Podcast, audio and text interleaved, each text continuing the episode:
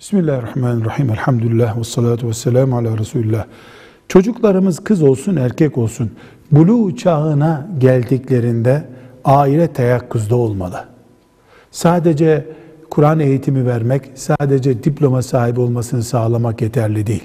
Çocuklarımızın onlardan dinimizin istediği temizlik kültürüne vakıf olup olmadıklarına dikkat edilmeli. Bu çok önemli. Beden temizlikleri ve diğer manevi temizlikler.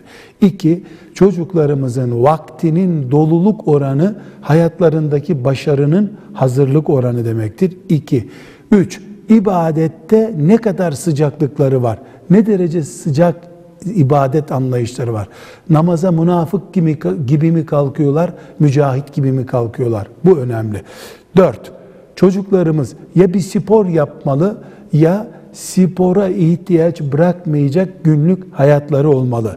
Beş, çok dua etmeye çocuklarımızı alıştırmalıyız. Hasta olmadan, sıkışmadan dua eden çocuklarımız olmalı. Altı, teknolojiyle çocuklarımızı baş başa bırakmamalıyız. Teknolojiden de uzak tutmamalıyız. Teknolojiyle de baş başa bırakmamalıyız. Kontrollü ve ölçülü bir teknoloji beraberlikleri muhakkak olmalı ve arkadaşlarının kim olduklarını muhakkak bilmeliyiz.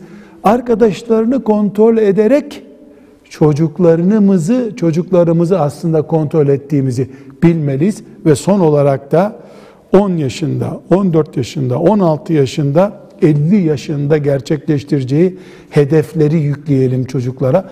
Büyük hedefli çocuklar olsunlar. Büyük büyük laflar etsinler. O büyük lafların peşinden koşup büyüsünler. Elhamdülillahi Rabbil Alemin.